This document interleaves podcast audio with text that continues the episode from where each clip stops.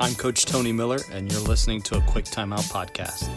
We have conversations with basketball coaches from around the country focused on specific topics designed simply to help grow the game.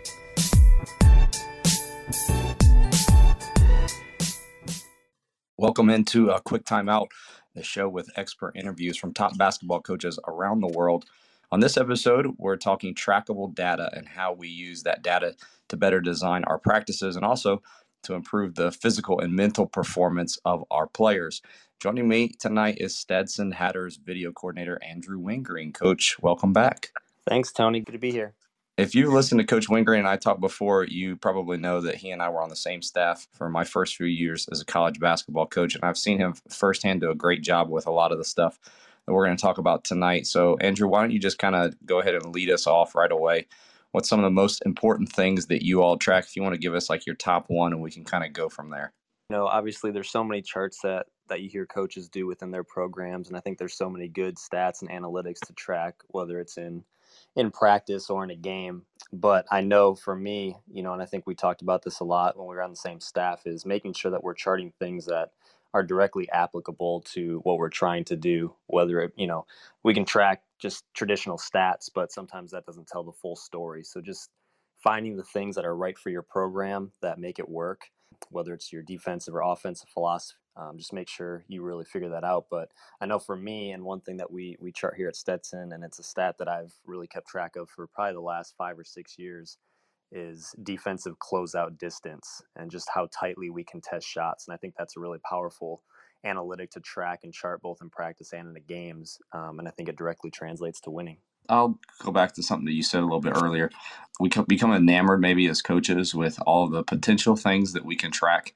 You know, I see coaching staffs when I'm watching college basketball games in particular, where you've got six or seven guys sitting there with pads of paper that are writing down. I think they're writing down something worthwhile. I'm not entirely sure if that's the case, but what exactly are you tracking? You can track a million different things but especially for us, you know, when we worked on the same staff, there was three of us, a head coach and then two assistants. You know, what are you going to do with your limited resources? What are the things that are the most important things to track? And like you said, those are things that should be directly correlated to what matters most to you. It could be something that slightly changes from week to week. I found that like one week maybe we're emphasizing one thing in practice, or it could be scout connected. So something connected to um, that particular opponent, or like I said, something that we've been working on that maybe we wanted to see improvement in one area. I'm, thinking even, you know, in this topic with our closeout distance um, this last week, we have another, we have a GA that helps us and something to to kind of help him see the importance of it but then also it was just kind of freed me up to not have to keep track of it but he was keeping track of this and it was cool to see him even as he tracked it kind of his eyes open to what it can do. Uh, and I don't know if you have those there with you, Andrew, but do you have the numbers of the different distances and some of the trends that you've seen? Yeah, I don't have the numbers uh, right in front of me, but I have a, you know, I've done this for the last few years. Uh, first of all, I can't believe that you guys have a GA now, and I'm wondering what other kind of stuff you're making this kid do because I, I know for sure you're you're passing a lot off to him, but as far as the defensive closeout distance goes, the, the way I track it is using the distance of zero to two feet, two to four feet, and anything over four feet. So when I say those numbers, the time when I'm contesting a shot, where my hand placement is to where the ball is when it's leaving the shooter's hand, that's the distance I'm trying to track. So obviously, those zero to two closeouts are what we're really striving for because in the college basketball game, a closeout that's zero to two feet teams are shooting anywhere from 22 to 24 percent. You know, if you can tightly contest a shot, 22 to 24 percent is is all you're giving up. Uh, in the two to four range, you're at about 31 to 33. So it's still a good closeout if you can get two to four, but you know, a lot of shooters are still going to be able to hit those. And anything over four plus is over 47 percent. So really, what we try and stress to our guys is you know, the closer you can contest a shot, the better our defensive field goal percentage is going to be. And it's really mind boggling, honestly, how different those percentages are. So just making a little bit extra effort to take a maybe a four foot contested shot and turn that into a two and a half foot contested shot could drastically change the chances that that ball is going to go on the rim. So, um, you know, it, it gives us an opportunity to stress you know our effort on defense, our closeouts, our rotations, and just being able to to really make it as difficult as possible for the shooter. And then the practical side of it, I'm assuming not just how uh, the amount of time that you spend on closeouts, but then even what you're emphasizing to the players about that distance within. Has it changed anything beyond that as far as how you practice? Yeah, I mean, I think you know it. Like I said, it directly correlates to winning, and when when guys can understand that their effort makes a difference, and it starts turning into wins, or you start seeing your, yourself competing in games that maybe you shouldn't be competing in. Um, I do think that it, it, impacts the mindset, and you know some other things we chart are our hustle stats. So diving on the floor for loose balls, deflections, things like that. You know, if when we start enhancing our players' effort and they see how effort leads to winning, you know it increases all these other opportunities not only to to close out better but to dive on the floor to get deflections to go crash the offensive glass. And it's it's what we like to call winning plays. You know a great closeout is a winning play and a deflection is a winning play. An offensive rebound is a winning play. And so i think the more opportunities we can show that our guys uh, to our guys that winning plays you know make a difference um, I think that's huge. All right, number two. This is uh, one that we have really emphasized this year. So uh, we're a pace and space team, and so we're basically trying to create space on the floor so that we can create advantages with every single offensive possession. And, and this one has been really big for us this year. It's not necessarily something that we count how many times it happens over the course of a game, but it is something that we're actively looking for on every single possession and trying to stay away from, and that is driving single gaps. So uh, maybe for those that don't understand the terminology, you've got your positions for a traditional. You have the top of the key, maybe you have your slots, or you go straight to the wings, and then you have the corners. So the position between, for instance, the wing and the corner, that's a single gap. There's not a lot of room if you start to put the ball on the ground to try to drive to the basket between you and then the player that's next to you, and then obviously the defender that's guarding your teammate. And I think this is even more emphasized as teams kind of start to sit in gaps a little bit more. You know, I think think of the old ball denial teams where they'd get out in the passing lanes and that kind of thing. This is different from the standpoint that, you know, most teams are now kind of sitting back. You have more pack line teams. So driving single gaps for us and also with the cuts that we're making. We're not making traditional like basket cuts. The single gaps kind of become even more prominent and more obvious. And it is something that I don't I don't know. Uh, you can tell players about it, but they don't necessarily understand it. So I would encourage you. I think the practical side for us is as we watch film with our players, um, even though they know what single gaps are, they still will a lot of times try to try to drive those single gaps. But if you can show them driving the opposite direction to where the space is created, it's much easier to create advantages. You stay away from getting the deflections and the the tips when you put the ball on the ground. So um, single gaps has been a, a, really big one for us. Yeah, no, I, I, mean I think you know obviously in your offense those those uh, single gaps are super important, and like in our offense, just to something that we we do a lot of is ball screens, and so you know, we like to chart our screening and how, you know, whether it's a, a screen that makes zero contact, a screen that maybe is decent but doesn't really get anybody open, or a screen that you just, you know, lay a body on somebody and get somebody wide open either to create a play or to score. And so, you know, in our offense, we're really charting our bigs and our guards on, on how well they're setting screens and, and what we're doing, what the result is out of those. So, you know, again, that, that just goes to catering to what your philosophy is on whichever side of the ball you're trying to work on. But uh, for you guys, it's those single gaps. For us, it's you know screening and just something that we're we're looking.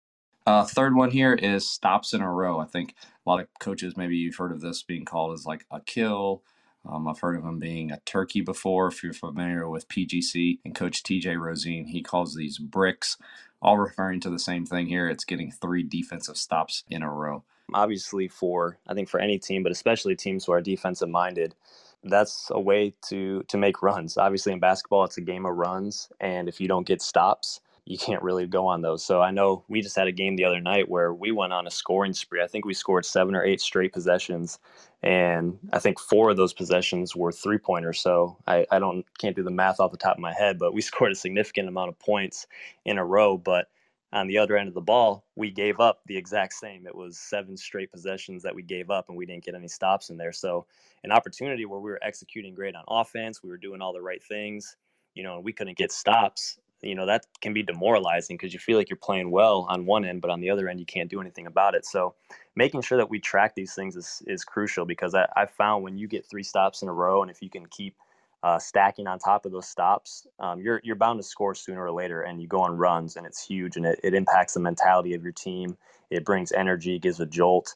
I used to always call those turkeys when we were at Bob Jones here at Stetson. We call them kills, but again, it just it gives a mindset to our team just to lock in, you know, get in the stance, make sure we're focused on our helpline. You know, our communication is top notch. And if we're really striving to, you know, get these three stops in a row and we're preaching that in timeouts and it's a it's a focus for us, I think our guys are better equipped and better prepared to go out there and do the things that we've been working on on the defensive end. Have you found that if you get a certain number of turkeys or kills that you have any kind of percentage of wins or anything like that? I don't have any hard data to prove one way or the other, um, like I do with the defensive closeout stuff. But you know, I found our goal usually is seven kills a game, which a lot of times seven is tough to get. But in those games where we do get seven, good things happen. Um, I know the other night we were in a tight game. We lost by seven, but we only had five kills in the game. And you just wonder, man, if we could have got just that one or two extra stops to get three in a row, and you know that could be a whole game changer. So um, I think seven is kind of that number that we shoot for. I don't know if you know that could be different for a style of play or different teams how they play, but um, seven is kind of that that golden number that we look at.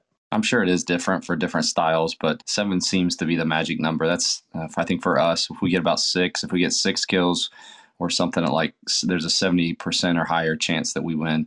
Um, if it's seven, I think it bumps up to like 90%. I was talking to uh, Jack Castleberry, the associate head coach over at Citadel the other day, and he said that they aim for seven. So, um, as far as like what that does for our program, as far as like how we practice that, beyond the obvious and what Coach Wingreen said there, we actually have a drill that's called hunting turkeys, and we just say hunting turkeys, and it kind of fires the guys up. To Coach Wingreen's point there, they love trying to get the three stops in the row, and it really makes your practices much more competitive. So the way that we run that is the team they always want to be on defense first and so if they get a stop and then another stop and another stop, they get a point on the scoreboard. And so we'll usually play that for anywhere between 10 to 12 minutes. And the user, the winner usually has one or two uh, turkeys in that period of time. So it's not something they're hard to come by. Um, it really fires the guys up. You know, everybody always wants to play offense, but with this drill, they want to hurry up and score so they can play defense. And for a lot of coaches, I know that can be difficult to get your players to play defense, but I found that this is one way to kind of get them excited for it. So I think that's great. Anytime we can do drills in practice that emphasize the defensive end getting stops, um, I think is great. So, you know, competing in practice is such a key if you want your guys to go out and compete in a game.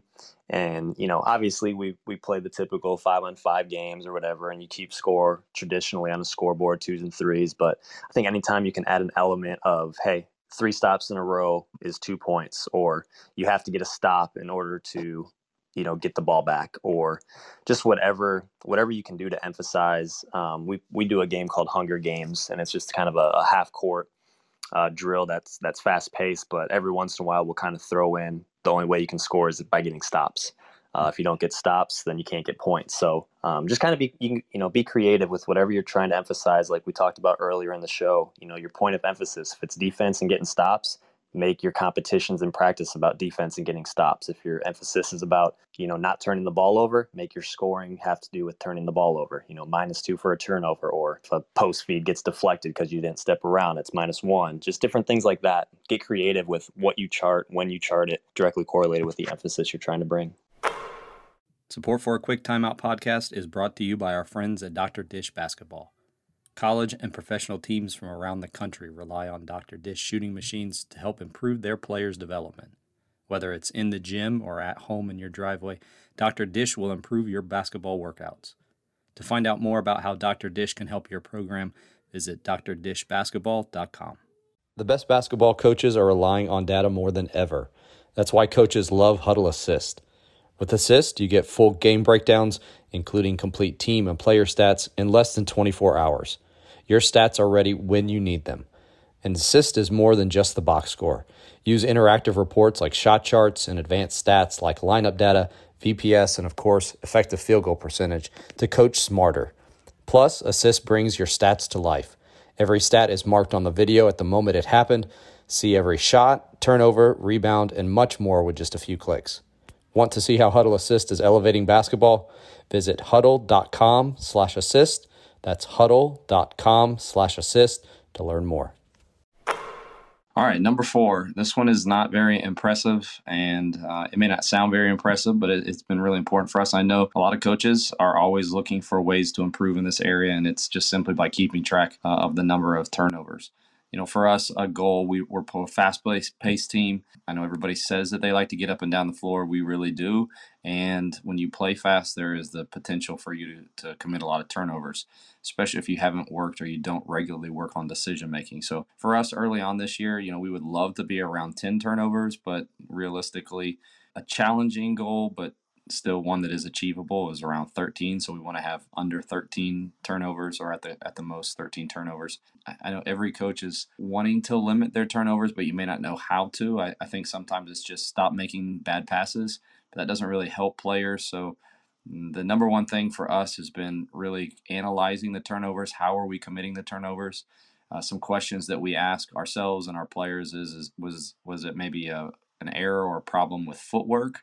And so we've really worked on our footwork? Is it something decision making, i.e., are they not reading, you know, that second line and the third line of defenders? Is it something maybe that they're they are just playing too fast or they're trying to rush things? So those are some of the questions that we ask. Andrew may have some more here, but you know, as far as implementing this in practice, some things that I would suggest, and this is something that somebody just suggested to me, is to, to make your turnovers weighty. And so in a practice, if a kid commits a turnover in one of your scoring sessions where you're maybe just scoring things normally, twos and threes. If they commit a turnover, then subtract three points.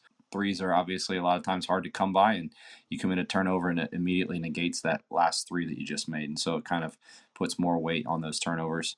Um, we'll also sometimes have them do like a physical consequence. So they'll maybe have to go over and make a pass to a manager or whatever with a heavy ball. Sometimes we'll make them push a towel or whatever. But, you know, any number of, of consequences that you can make. But I would really encourage you to look at your film. It's also changed the way that we've watched film with our players. You know, I'm not going in and just watching a string of turnovers and, and saying at the end of it, like, we got to be better. You know, really pointing out what could have been done. Is it something that, you know, IQ wise, we should have read a player differently or should have slowed down or whatever I just mentioned before. But I know that's a broad topic and not super helpful because probably a lot of people chart turnovers, but the application of it has really been helpful for us and, and helpful in limiting our turnovers this year in a lot of games. You know, turnovers can happen so many different ways and there's so many factors to it, but there's very few teams out there who at will can create turnovers. You know, I think back a few 10 or however many years ago that was with VCU and, and Shaka's defense, like they were so good at creating turnovers. Rick Pitino's press, so good at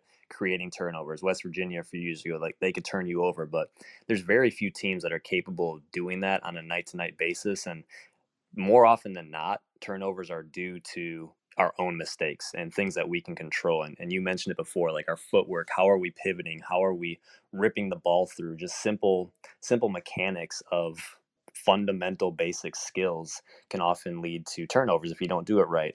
Um, not seeing or not understanding that the defense is overplaying and just cutting a hard cut to the rim in order to maybe get a backdoor pass or to just open the floor up for somebody else uh, to fill that spot. But oftentimes it's just little things like that that that make a huge difference in our turnovers. And I know when I was a head coach and I got this, I can't remember actually who I got it from, but they would blow, you know, like 10 balloons up for each team. And every time you got a turnover, you would, you know, one of the managers or somebody would pop a balloon. So it was a, you know, kind of a fun thing, but it was also, you know, something that you would hear. And everyone in the gym would know a turnover just happened. You didn't want to be that guy that turned the ball over to hear a balloon pop. And it's just another way, a fun way of tracking and charting uh, your turnovers in practice that can uh, just be a memorable and uh, something that guys can can remember. Yeah, there was one very similar to that. I think probably some have done where they put the they have a rack of balls over on the side, and if you run out of balls for every turnover, you lose a ball. Once the balls are off the rack, there's some sort of consequence that the guys have to do. So that could be another uh, way to kind of visibly keep track of it and puts a little extra pressure on uh, on players during the course of practice if they know they've only got four or five basketballs that they got to get to play with there. All right, fifth and final one. This is the last one that we'll do tonight, and it is one that I think I did get this from Coach Wingreen. He suggested that we talk about it tonight. Can you kind of talk about the four minute segments? And I know, you know this may be different for our high school coaches that are listening to this, but still, most likely they're playing in somewhere around four, potentially several four minute segments. Can you kind of talk about playing in these uh, four minute segments and the, the mini games that they create?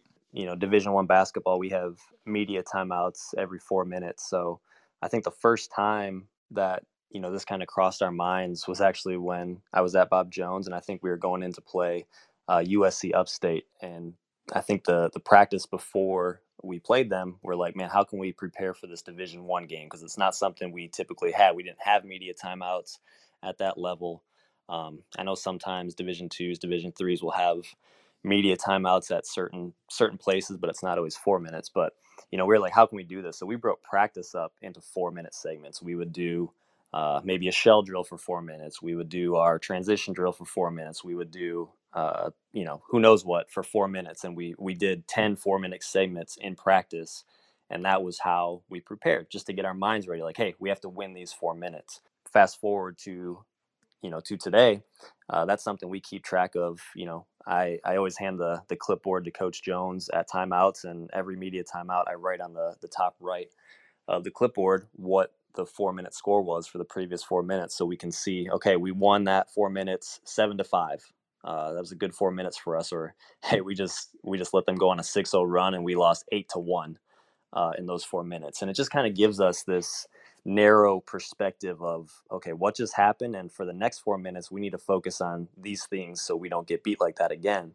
And it just it just simplifies what we're trying to do. So again we're not focused on the outcome of the entire game. We're focused on doing the next right thing and winning these next four minutes. And i think again it just you know you hear me talk about mindset a lot and i think all these things we chart it just is to uh, create and make a habit out of our mindsets and so these four minute games um, and you can do this even in high school or, or if you don't have media timeouts. Just you know the game's going to have stoppages. You know that there's going to be timeouts called. So, you know, just simplify it into smaller bits, and I think your guys will be able to focus better. Uh, they're going to be focused on the next play, not necessarily, oh shoot, we're down by ten. This isn't good. But if you're down by ten and there's still you're at the under 16 minute timeout in the second half, like, hey, if we win the next four games by two points or th- three points, we're right there. So you know you break it down into little bits, um, and it just gives guys a different perspective on the game. Yeah, I think the key word is focus. You know, when we did this, especially, I'm thinking back to that USC Upstate game. Every time they come back to the huddle, you know, their focus is what did we do right? Okay, how can we? And it, and it just allows you to kind of refocus on the things that you need to. I think even going back to the turnover thing, if you think about we're only going to have 10 turnovers, well, I can only commit one turnover every four minute segment. So when we come back to the huddle, you know, great job, guys. You know, there were no turnovers you know, and then two four minute segments later, maybe they commit two turnovers. That's all right. That's all right. We're still on pace. Um, so you can you can track whatever is most important to you within those four minute segments, and it just like like you said allows you to be able to kind of refocus your players on what they need to do within that four minutes. And you know, I just I just remember back to I think you texted me the other day and said, wasn't it just like six years ago already? Wasn't it five or six years ago, something like that? I think so. We, we won that game, by the way, everybody. You know, it was cool over the course of that game. I just remember every time they came back to the huddle, we communicated to them not just the score, but what we had done well within those four minute segments. And I think over the course of the the game we ended up winning at least two more segments than they did. And staying close and tying tying those segments and whatever it just kind of you come back and tell them you won that segment or you you tied that segment and it kind of re-energizes them. You know we have a shot here and it eventually like you said led to led to a win. All right so there are five trackable data points and some ways in which you can use those to improve your players performance and your team's performance. Hopefully you got maybe a nugget or two there uh, to use maybe with your program. If there's anything maybe that you track with your team that we didn't mention but that you think would be helpful to coaches we'd love to hear from you. You can reach out to us on twitter. It's probably the fastest and easiest way to get a hold of us. You can find me at tony w. Miller Coach Wingreen is at Coach Wingreen. We'd love to hear from you. Appreciate all of you who joined us live tonight and those of you who are listening on replay. For Andrew Wingreen, I'm Tony Miller. We'll talk to you again at the next time out. That'll do it for this episode. Thanks so much for listening. We'll talk to you again at the next time out.